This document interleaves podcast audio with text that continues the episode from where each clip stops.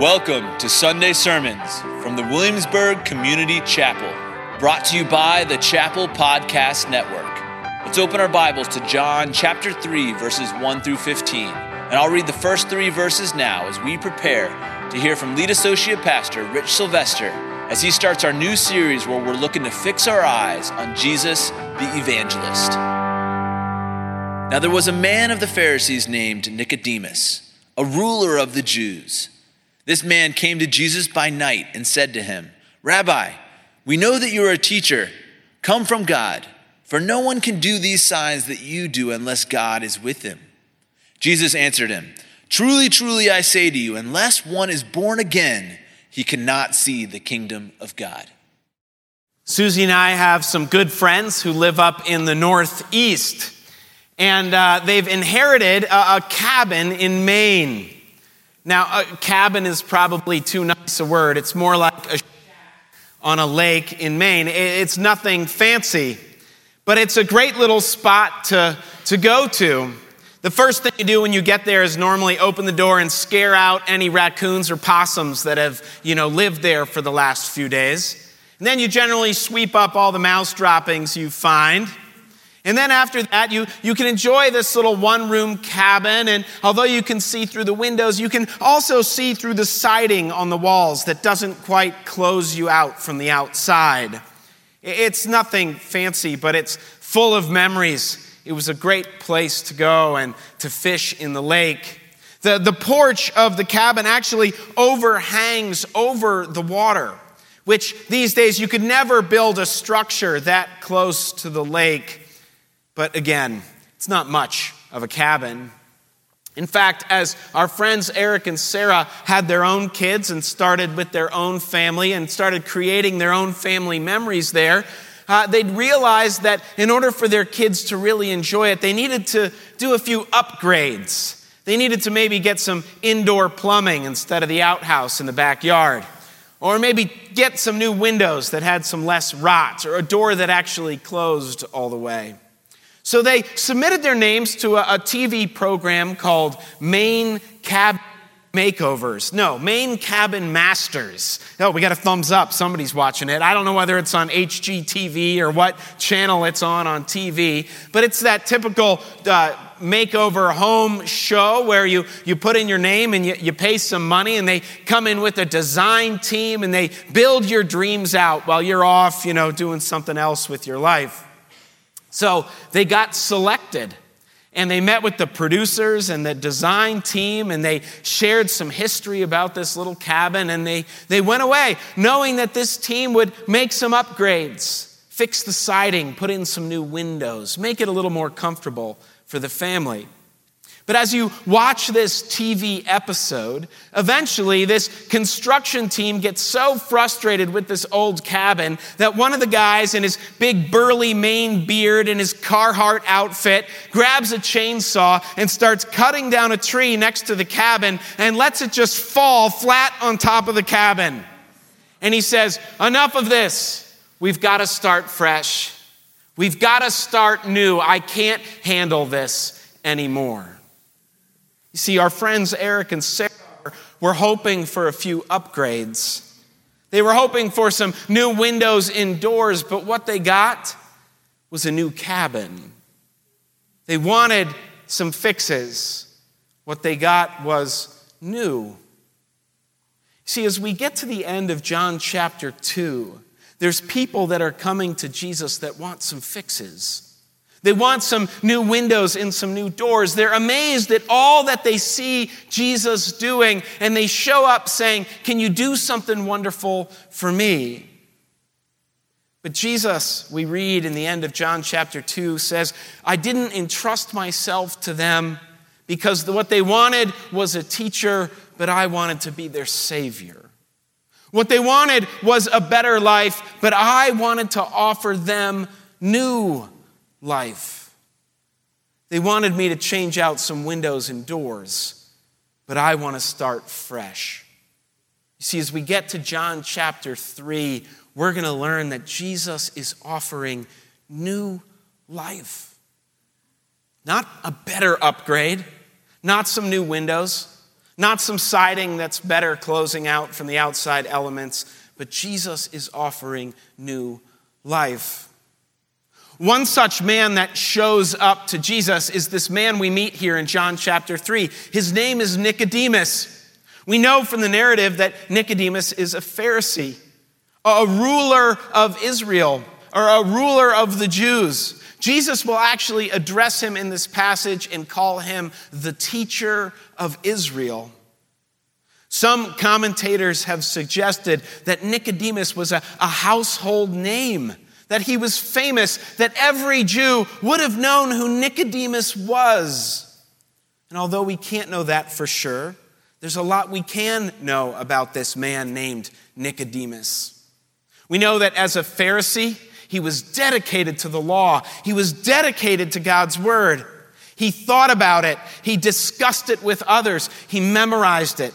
Pharisees would, would um, memorize the whole book of the law. Some of them would even go on and memorize all the prophets. They had all this scripture in their head. People from the community would come to them with their arguments and with their disputes and say, Can you settle this matter using God's law? And people like, and Pharisees like Nicodemus would hear this dispute and, and bring God's law into the equation and settle it there for them. As a Pharisee, we know he was wealthy, he was successful, he had made it in the business world. He knew how to navigate the political system of the day and the social structures of the community. He was a man that people looked up to. Yet we know from here in John chapter 3 that he seeks Jesus in the cover of darkness. He seeks Jesus at night because, as a Pharisee, it would be dangerous to go to Jesus in the daylight. This could ruin his reputation with the others. This would be too much for the community to handle. And so, as darkness sets in and as the streets clear out, Nicodemus comes to Jesus in nighttime. And he says to Jesus, he says, Jesus, Rabbi, teacher, you must be a teacher from God. How else could you do all these things? See, Nicodemus comes to Jesus looking for a teacher, but Jesus is going to say, Nicodemus, I want to be your Savior. Nicodemus is going to come to Jesus saying, Hey, I could use a few new windows, maybe a door, but Jesus is going to say, We got to knock it all down and start fresh. Because Jesus isn't looking to give us better life, Jesus is looking to give us new life. Yes, Jesus is offering new life. Now we have to pause in the story for the minute for a moment and just acknowledge that sometimes we come to Jesus like this. We come to Jesus and say, Jesus, I've got this good life going. I've figured it out. I've built it up pretty well, but I've got this one issue that I need you to deal with. Can you deal with this one thing for me? Or, maybe we go to Jesus and we say, Jesus, uh, things were going great, but then I messed up. Yeah, I, did this one thing wrong. I got myself in a little mess. Can you, uh, can you fix this one mess I got myself into? Can you unstick me from this one thing so that I can carry on in this life that I've built for myself? You see, sometimes we come to Jesus saying, I'd love a new window. Maybe you could fix the door. I mean, I'll take indoor plumbing. That would be nice too. But Jesus is saying, no, no, no, we want to knock it all down. I want to give you new life. I don't want to make your life better, I want to make it new. I don't just want to be your teacher, I want to be your Savior. And so Nicodemus asks a question that we would all ask What is this new life? What are you talking about, Jesus? And so, as Jesus defines this new life, he starts by saying, I want to give you a new identity. Jesus says in verse 3, he says, Truly, truly, I say to you, Unless one is born again, he cannot see the kingdom of God. Yes, God says, Jesus says that this new life begins with a new identity. And of course, Nicodemus goes, How am I supposed to get back into my mother's womb and be born again? Right? He's totally confused by this statement. And Jesus is saying, I'm talking about a spiritual rebirth where I give you a new identity. In John chapter 1, verse 12, John says this in his prologue to his gospel.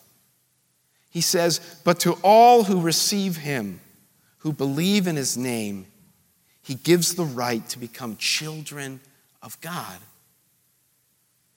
That Jesus wants to give us a new identity. That part of our new life is a new identity. And Nicodemus is going, I kind of like the identity I have.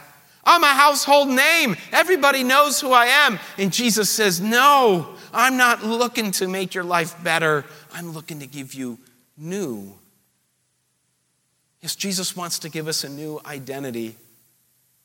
Now, I have three boys, and, I know the development cycle of life. I know that they're, they're thinking about identity issues. But the truth is, even at 44, I'm thinking about uh, sometimes about identity realities. Where do I build my identity on? What do I build my identity on? Who do I build my identity on?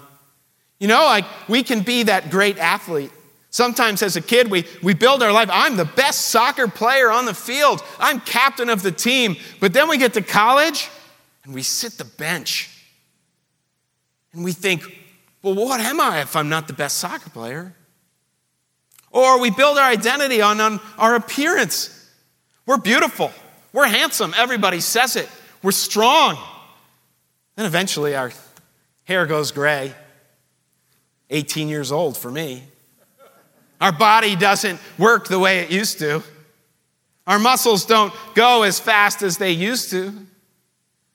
In our appearance, we, we built our identity on, on what we look like and how the world perceives us, but that changes.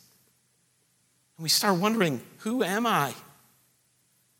Maybe we build our life on what other people think of us. We, we spend our life making sure that everybody likes us, everybody thinks we're great. But then we encounter somebody that doesn't like us at all.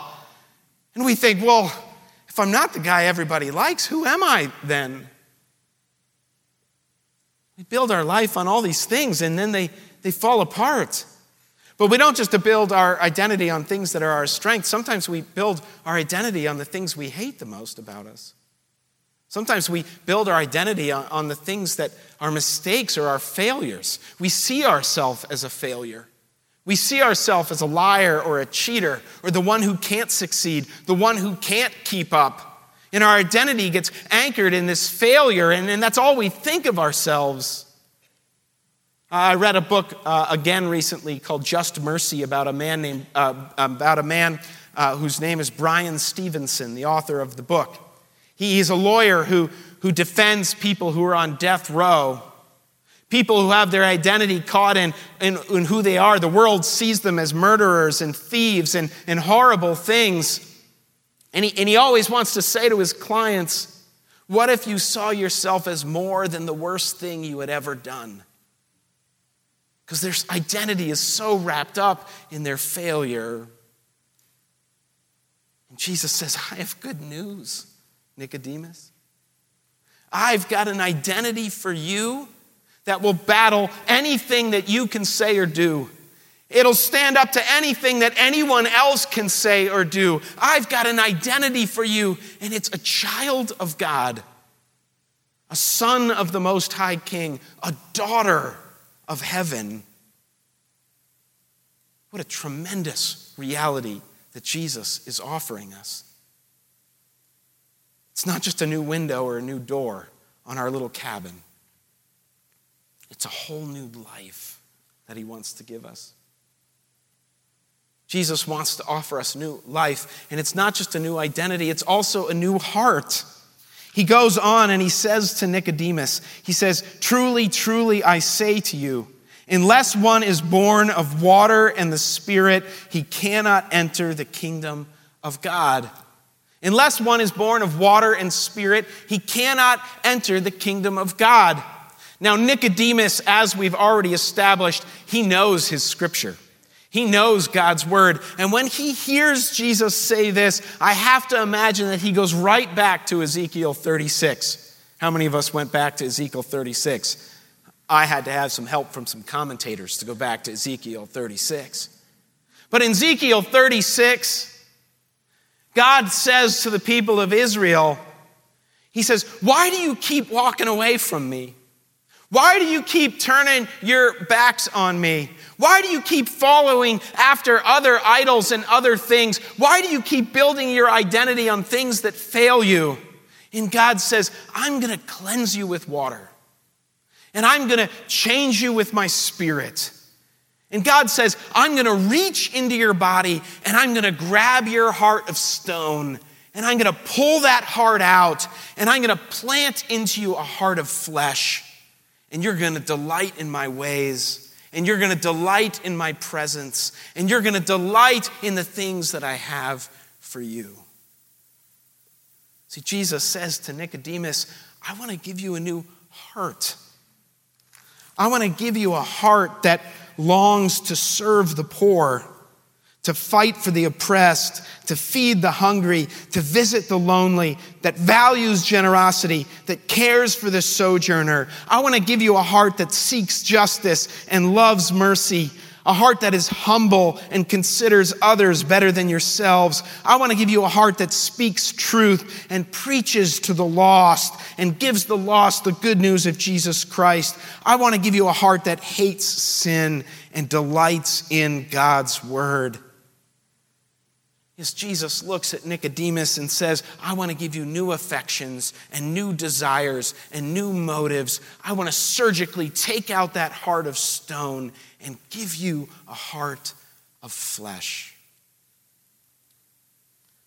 Nicodemus goes looking for a teacher, but Jesus is offering to be a savior. Nicodemus is going looking for a life upgrade, and Jesus is saying, I want to give you new life. It's a new identity, it's a new heart, but it's also new power.